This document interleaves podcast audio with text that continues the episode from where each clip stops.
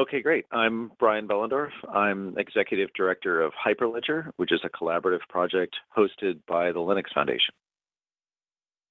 Okay, and what is Hyperledger? I mean, anyone who's had any kind of interaction with certain technologies might have a rough idea, but what would you describe Hyperledger as? So there's this exciting new world of distributed ledgers and smart contracts, which is the technology that underpins uh, some of the cryptocurrencies out there, such as Bitcoin or Ethereum. But there's a lot of different approaches to it. It's kind of like a, a, a hybrid of a database and a, and a and a peer-to-peer network that is pretty new. It's pretty novel. It's something we haven't seen before, and it's a way to build uh, systems of record, meaning you know the the, the core uh, transaction log uh, for a network of participants in a way that is immutable, that a way is uh, has validation logic, in a way that allows you to embed governance principles directly into code, and is applicable to everything from uh, uh, land titles and uh, refugee identities to core banking systems to uh, uh, a lot of how you know economies and industries work. So at Hyperledger, what we're doing is building the building blocks for those kinds of networks. Um, the different approaches to building such a distributed ledger there's because there's different ways you might do it just like differences between different kinds of databases out there uh, and then the smart contract languages are also programming languages and, and runtime environments but they can look very different from what we typically been working with before. So it's core building blocks for those kinds of things, as well as uh, there's a project on identity. There's another on kind of a graphical interface for building these uh, environments, blockchain environments. So uh, lots of different efforts. It's an open source project. It's an umbrella. Uh, it's it's it's all that, uh, and it's a lot of fun. So before we come back to the technology, I'm just interested because um, you sort of the, the Hyperledger positions itself in its messaging very much as for business. Um, so, why? I mean, firstly, well, I think I, I, kind of I know personally why why you're why you're using those words, but I mean, what what does what does a business need that uh, other options don't have, and that you feel that Hyperledger is adding? Well, I think it comes from this recognition that um, there are a lot of domains in the business world uh, that um, have needed a, a, distributed ledger, but haven't really needed a cryptocurrency to drive that. There's a lot of transaction networks today at the core of, say, how stocks are bought and sold, or how bonds are bought and sold, uh, where you know there have been you know market utilities, companies such as Swift or DTCC, uh, or industry organizations like in the healthcare space you have a standards body like HIMSS but you have a lot of back office kind of companies as well. Um, but a lot of these situations where you have these hub and spoke networks which even if they build on top of more distributed technologies like tcp ip and dns and those sorts of things still at their core are about kind of the 1950s 60s view of networking which is uh, that there's there's one rail there's one backbone and everybody has to plug in or plug out. Uh, and in some cases those those rails are competitive and efficient and low fee. But in other situations you have the parties in those networks going we'd rather like prefer to figure out ways to tie directly to each other. And so um, in more of a, a, peer-to-peer setting and more of a low uh, cost setting and you know as an example in the in the you know wire payments uh, world, you know sometimes it takes three days or up to five days for a, for a wire from one bank to another to clear, especially if it's crossing international boundaries. Well, that's because of a, a bureaucratic and paperwork-driven process that um, you, you, know accepted accepted that uh, as part of the nature of working in a hub and spoke network. With a um, distributed ledger with blockchain technology, you can get immediate confirmation or or within a few seconds confirmation uh, that a certain transaction has been recorded and the counterparty um, risks are managed. So uh, it, it started out by these business use cases, right? But once you expand from there, you start to realize that, well, to fix the mortgage industry, you know, a lot of people say what happened in 2008 was due to a lack of transparency, due to a lack of automation. Um, these are areas that that smart contracts, distributed ledgers might have helped. Once you start to peel away at that, you realize that well, it would have required having the land titling system stored in a distributed ledger. That record of who owns a house, who has a lease on that house, who has recorded a mortgage against the house, and and then you open up this this can of worms, which is well, if we can put the um, you know people's property titles into a ledger, we can also positively affect their, um, you know, some of the deep issues out there around um, lack of transparency uh, in terms of who owns what, uh, which is a big issue in the developing world. In developing yeah. I've seen this use case a lot. There's been a couple of um, uh, land title blockchain based organizations, projects, startups, whatever that have been especially working in the developing world, where you're starting with a, a slightly cleaner slate, I suppose. Um, yeah. So I think in much the same way that in, in, the early days of the internet, we had a lot of examples where in even a, a given use case, there were positive uh, benefits to, from a business perspective as well as from a social impact perspective around democratizing access to information, acknowledging that there are downsides to that as well. uh, fast forward 20 years to, to fake news, um, but uh, uh, but broadly stated, democratizing access to information was both an, an economic good and a social good. Um, and you know we're trying to focus primarily on the economic benefits that come from deploying these technologies, so that we get out there, so that we stay grounded in reality, so that you know the development can be funded by companies who have a real use to go and deploy this on. We're not a research project. We're not a what if, or maybe someday. You know, our members are actually standing up POCs and pilots and and in, increasingly uh, in, in, into production. And I think that'll be a big theme for us over the next year. And so it's grounded in that. But frankly, what gets a lot of us up in the morning is, uh, to work on this is the recognition this could have a positive uh, social impact as well. Sure. So just just digging into the actual uh, the, the, the projects a little bit. So these are all um, individual projects, or they're in, uh, or they're kind of a, a toolkit, or both. You know, if you need to use more than one, then they integrate together well. Um, but I can see like there's some here that have described very specific use cases.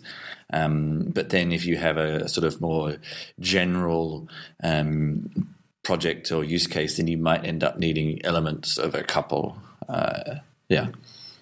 Um, it's it's very much a grab bag right now, and uh, uh, these projects are still fairly early in their life cycle. Um, Fabric and Sawtooth and Iroha are three independent approaches to building a distributed ledger and approaching the question of how to do smart contracts or, or automated um, types of functions on top of that distributed ledger. Um, uh, all three of them are on the, a glide path to a 1.0 release sometime in the next few months. Uh, independently, of course, but just they happen to all be maturing at roughly the same pace. Uh, they have different sized communities around them, different ambitions um, uh, uh, and, and scale. But you could think of them as comparable to the Linux kernel, the FreeBSD kernel, uh, and maybe a, an, an, embedded RTOS kind of kernel, right? Um, uh, in that, you know, they kind of perform this operating system kind of function. Now, we we created Hyperledger with this view that the world was kind of unsettled out there around the best way to build these kinds of systems. Um, you know that that it may be something that looks more ACID compliant like, you know, uh, uh, like MySQL, or it may be something that looks more NoSQL like, you know, and more distributed and more, you know, eventual consistency like, you know, like Cassandra is, right? So um, because of that, we've said let's be a home for a portfolio of projects, some of which could be competitive with each other some of which may have overlapping functionality. And let's let's bring them in. Let's give them the same um, open source license. So everything's under the Apache 2.0 license. Uh, let's use the same community dynamic for development. So all code is written in the public. All the decisions are made in public. You know, if you are a 15 year old in Romania uh, or you're a big company based in the states, you know, a developer working for a big company in the states, you have equal chance, equal ability to become a core maintainer on any one of these projects, right? So this kind of radical openness, radical transparency um, uh, is essential to making an open source project work um, and making sure that every one of these projects has that same uh, uh, you know characteristic is is what's going on here. Our premise is that if we do that, and if we build Hyperledger as a community of these communities, um, then the natural cycle of you know, kind of exp- Cambrian explosion of lots of different ideas, and then an eventual whittling down of the, the ones that are truly distinctive and truly uh, winning um, uh, can happen within the, the Hyperledger microcosm. And simply it gets a lot easier. If everything's under the same license, everything's a part of the same community, for code to be combined, for good ideas to make it from one uh, one solution to another, um, and and then for that that whittling down or that uh, or maybe it's specialization you know maybe all the projects stay alive but they specialize in different domains but this is a, a process that has to take place over time right now we do leave it up as an exercise to the reader to figure out when to use one or the other um, but we're getting better. And there are some projects that are very distinctive. Um, so for example hyperledger indy is an identity framework. Uh, if you want to build something that looks like a national ID system or or something that looks like a decentralized replacement for login with Facebook or that sort of thing, you want to start there. Um, and likewise, if you are partial to the Ethereum technology stack, Hyperledger Burrow is an implementation of the EVM, uh, which is the runtime the smart contract runtime there, which we think is the most interesting part of the Ethereum stack. And so it doesn't have to be one versus the other. Hopefully, these things are com- combinable in the future. Sure. Let's actually just dig into this a little bit because this was kind of going to be my next two questions, but I think now we can tie them together. Is first, where where does Hyperledger fit into the kind of timeline of uh, the the blockchain related technologies? Um, where did you kind of come in the, the, the, yeah the, the removing blockchain from just being about one particular technology that we all know very well um, and secondly how does some of the, the projects you have under the hyperledger umbrella compare to this is a busy space at the moment there's a lot of people creating projects that do similar things. You've already mentioned Ethereum, and I've encountered various people making kind of blockchain based databases and blockchain based identity projects, and some come and go very quickly, and some stick around. And so, sort of, how do you see where you fit into the whole kind of ecosystem at the moment?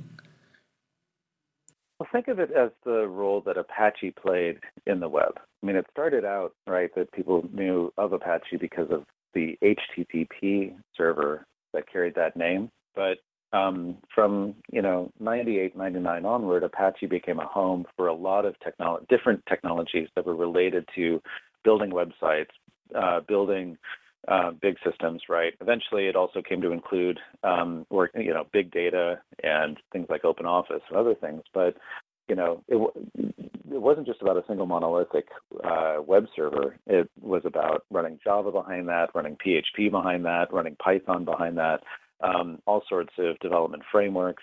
And in the web community, yeah, I mean, we had some standards like HTTP and HTML, which themselves also were under constant churn, but there was never a need to converge on just one um, server-side programming language, right? Uh, or just one, um, you know, even even just one data format, right? Um, there's a so uh, so think of Hyperledger similarly, right? There's um, and another way that I've characterized it, right, is a, lot of what's going on in the blockchain industry because it's so young is uh, uh, could be classified into three different buckets um, uh, that uh, uh, you know you can look to the way the domain name system evolved, right, as as for comparison. So one of those buckets is standards development, and that's similar to what like the IETF does or ISO or others right now in the in the blockchain industry, you kind of have what the what the Bitcoin developers do and decide to do, what the Ethereum developers decide to do, um, but it's fairly chaotic out there, right? Um, and while it's starting to con- converge, you know, I was really glad to see the Enterprise Ethereum Alliance emerge because they are positioning themselves as a standards organization um, to try to standardize some of the enterprise side of those technologies. Most of the time, you know, the, the, the, the, people are fairly weak there. And we'll see, I think, the W3C and IETF, you know, start to have a role here. But we're not a, we're not a standards body. Um, there's you also see governance organizations out there that perform the same kind of role that say ICANN performs in the domain name system, right? Where it's about um, you know governance of a namespace, governance of a running you know collection of systems, and so you could think of the um, Ethereum community and the relationship between developers and the miners uh, in the Ethereum community as kind of a governance model, right? Uh, or the Bitcoin community and the way that they manage, and largely that's about managing their crypto tokens, right? The faith and credibility in the BTC token, in the ETH token, and other things. So that's also something we don't do. We're, you're never going to see a hyper coin. You're never going to see us promote one specific network. We're building building blocks for people to go off and build their own networks, uh, largely on the premise. And I'd say we were very heretical about this when we first emerged, and I think it's become more accepted that there will be lots and lots of these private networks, private blockchain networks um, uh, that will tie together in some interesting ways. And ideally, they're all running um, from a small pool of similar software underneath them, so it's easy to stand up instances on these chains and have them talk to each other. But um, we're we're not about converging everybody on one global transaction rail rail, right, uh, or one global transaction network. What we are about is code, about building implementations. And so, um, you know, focused on getting developers together to productively e- evolve, you know, these different projects together and make sure that every one of these projects is multi-stakeholder. Um, so that you know in the in the long term when you look at fabric you don't have to worry what's fabric's future if one or more companies decide to stop working on fabric, stop developing fabric, uh, or more importantly, you know, is fab- fabric just the product of one company's developers, one company's vision about how to do things? Um, no, the answer is even today with with fabric, and this is um, a focus for us for all of our other projects. Grow it beyond an initial contributor, grow it beyond any single vendor, to make it really clear it's a multi-stakeholder project. And so I think those two things the fact that we're about implementations and not about governance or standards and then secondarily that we're about ensuring that these projects uh, outlive their original contributors outlive and, and are, are more solid than any one particular vendor those are two things that distinguish us distinguish us from anybody else out there. Uh, there's two things you said that I'd like to dig into a bit more. Um, I'll just come start first with the, the where you sort of ended when you're talking about um, uh, in, uh, going beyond individual contributors or individual contributing companies. I mean, this is obviously a, a very uh, wise thing to do in the open source world. But just out of interest, these various projects do they all come? Do they all kind of form out of the same collection of people, or were they individual projects created by different people that sort of came together slowly um, or relatively slowly? Yeah almost every one of our projects came from a different source. Um, I think the only true overlap is that um, Composer and Cello uh, both also started life as kind of internal IBM projects, um, and IBM did contribute Fabric um, initially, and and uh, uh, the other projects have all come from other sources. Um, uh, Sawtooth came, uh, came initially from Intel. Uh, Burrow originally came from a company called Monax, uh, uh, which used to be called Eris Industries. Oh um, no, I know them. I interviewed them a long time ago. Yeah, yeah, yeah, yeah. So Eris Industries are involved there, and then Iroha came from a startup in Japan called Soramitsu, who uh, have a real thriving business around this now. Um, uh, so, uh, so these technologies come from different places. Oh, and finally, Project Indy actually comes to us from another nonprofit called the Sovrin Foundation, which is establishing itself more like an ICANN style governance kind of organization around a global distributed identity network. Um, and so there, the the comparison to you know we're the implementers, they're the governance, they're the ICANN, is is much in much sharper relief. Um, but but you know that is these are all just original contributions and we try very hard to make it clear that okay well, that's appreciated you know we presume that that's uh, not the end of the story that that's the beginning of the story right and so we expect those companies and they have been to continue to be evolved but it also has to be clearly open now for for others to come in and build their businesses on top of. And so we we resist the notion that you know these projects are have any you know primary association with a given vendor you know on day two right? It's not intel's sawtooth. It's not monax's uh, burrow. It is uh, Hyperledger Burrow. It's Hyperledger Sawtooth, and and and and also we need to substantiate that and, and materialize it in the form of getting other developers to show up, making sure the world knows what's distinctive about these projects. And finally, I'll say our goal is not to be the GitHub of blockchain technologies. you know, um, we want to cultivate a pretty rich, diverse portfolio of these different projects. I think I'm actually um, almost. I, I interviewed um, last week someone from Cloud Foundry, and it almost feels a bit more like down that path, kind of this collection of recommended modules that you can build your business on and add your own customizations to if you so wish, but that that um, shared origin story at least kind of guarantees a certain commonality amongst them all. Well, and we do a lot as well to, um, uh, we have a lot of cross cutting working groups and yeah. initiatives to try to, you know, at the very least, standardize terminology. What does a yeah. transaction yeah. mean? What does a, you know, global system laws mean? I mean, uh, um, you know, if we can at least do that, we can help people compare, you know, apples to oranges and not apples to elephants, right? Yeah. Um, uh, and uh, but going forward, you know, there's common approaches to things like security, to identity, to um, uh, how do we measure performance and scalability. So we have working groups on all of those that are cross-cutting that involve developers from each of those projects. Yeah. That you know, and try to maintain a steady heartbeat of you know, uh, addressing, uh, helping helping the world understand how these are related to each other, right? Yeah. Um, and different from each other, uh, and they'll differ more over time. I use the metaphor of Darwin's finches on Galapagos Island, where yeah, you know okay. they all develop separate beak shapes to go and get different prey. Uh, um, so at some point, our finches will have different beaks. I promise. well, I'd actually like to um, again a couple of questions ago, you you started going into an area that I wanted to to cover, which was this. So you mentioned a few, like IBM especially in there. Intel, I haven't seen so much in the blockchain space, but I guess they're involved. And there's a lot of kind of not just technology companies, or actually not not not technology companies that you would immediately think of also getting involved in blockchain. So I've actually yeah. seen efforts from Bosch um, and lots of the kind of logistics companies, I, companies now making IoT hardware. You know, there's a lot of great, fantastic use cases for blockchains, which means yeah. that lots of people are getting on board with it. But the criticism from the traditional community has often been that they're going to end up creating a lot of these kind of private blockchains, which defeated the uh-huh. purpose in the first place.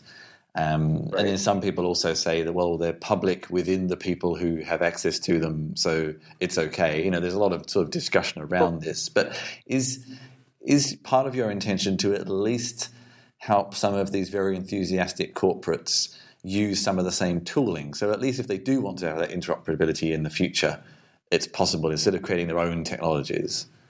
Well, it it was pretty clear to me even before I jumped fully into this that not everyone was going to jump on the Bitcoin train or yeah. needed to jump on the Ethereum train from a governance perspective and, and record transactions in a public ledger. I mean, for for the same reason why it's a really good idea that your refrigerator doesn't have a public IP address. Right. Well, some um, of them um, will do soon, I think. But yeah. uh, well, and, and some of them have been used in botnets regardless. But yeah. um, uh, you know, it's a really good good security comes in layers, right? Mm. And there's one layer of security that would come from building, you know, a private system of record uh, with encrypted data, even on top of a public chain. But um, there's so many more advantages uh, from transaction costs to tra- you know transaction flow to simple security to be able to say, I've got a set of use cases here that require to participate in my network requires signing a legal document that binds you to a human governance model, right? That governs the sharing of data on this chain uh, and what you're allowed to do on the chain. Um, mm. And and that you know that doesn't mean that you never build apps that talk to the public chains at the same time. In fact, there's a lot of there, there's at least one really good use case for publishing checksums uh, to the public chain of the state of the private chain, so that you can always go back with high integrity and and argue that you know an older transaction you know actually did happen on a certain date at a certain time. Um, uh, but uh, and that and that the integrity of the entire chain is consistent up to that point. Uh, but uh, uh, you know, there's a lot of reasons why private systems of record are the rule today, um, and and why there's governance models around the participants in those networks. Uh, and we can debate how open those borders are. Um, there's nothing in this that says you can't have a private network of thousands of participants. Yeah, um, yeah, yeah. You know, or even a network where it, the the ability to write is permissioned, but the ability to read is unpermissioned. Mm, if you mm, think about mm. it, the global domain name system is a permissioned write system. There's only a couple hundred different domain name registrars who have the authority because they signed the the I forget what the name of that document is, but basically the agreement for how to manage trademark issues and IP issues in the domain name space. Um, those are the couple hundred entities allowed to add a new .com or a new .org uh, or set up a new TLD, right? So governance models are the are the way that society works, um, and it's an extremist view to say that, that governance can only sh- can shift to an entirely digital or entirely you know algorithmic uh, um, setting.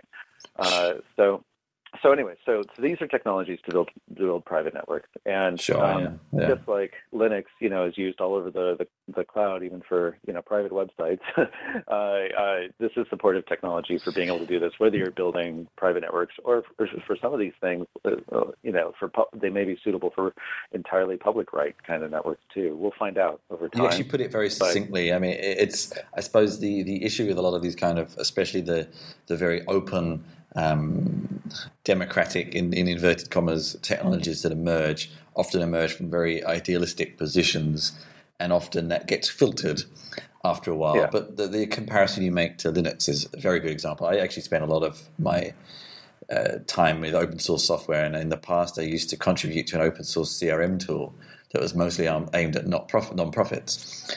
And ah. of course, we often discovered that it was being used by non-profits whose opinions we didn't completely agree with. But that's that's that's how it works. That's just what you expect is, is going to happen. So, so, yeah.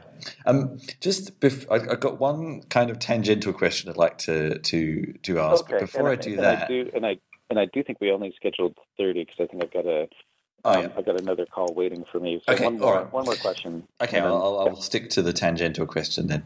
Actually, maybe I'll stick okay. to the non-tangential question because otherwise it could go off for too long. So, just a wrap-up question then would be um, anything in particular that you want to make sure people know about right now? Any news? Any recent news? Anything coming up in the near future that you'd like people to know about? Ooh, um, uh, well, uh, we could certainly follow up with email and, and, and send you a couple of links of distinction. But I'm just I'm really proud of the three projects we've added recently: uh, Burrow, Indy, and Composer, um, because these speak to three important, really important questions out there. Mm. How do we relate to the evolving public chain technology landscape? Uh, so that's Burrow with its implementation of the Ethereum VM. Uh, uh, Hyperledger Indy relates to this really serious question about how are we going to use blockchains to store PII especially mm-hmm. in light of yeah, things yeah, like the, G- yeah. G- the GDPR coming into effect next year in Europe, you know, which will affect every business globally. Um, uh, and then and then Composer, which is how do we make all this technology more accessible to uh, to the wider commu- developer community, right? Um, and and so you know this is uh, hopefully a taste of the kind of projects we'll have going forward as well. But but this is you know an expansion that we're we're managing carefully and, and we're excited about uh, these all three of these different projects. It was amazing to talk to you. I could have talked to you about so many other things, um, including past, present, and future. And actually, I, I, should have mentioned at the very beginning, I'm actually got to dash off to a blockchain meetup here in Berlin. and I would have loved to have spoken to you about what's going on in Berlin as well, because there's a lot of uh, blockchain related activity. But absolutely, another time maybe. Another time, Always a chance for another. Thanks very much for your time anyway, and uh, yeah, excellent to talk to you. Take care. Yeah. Thanks, Chris. Thanks, Brian. Bye bye. Bye bye. Thank you.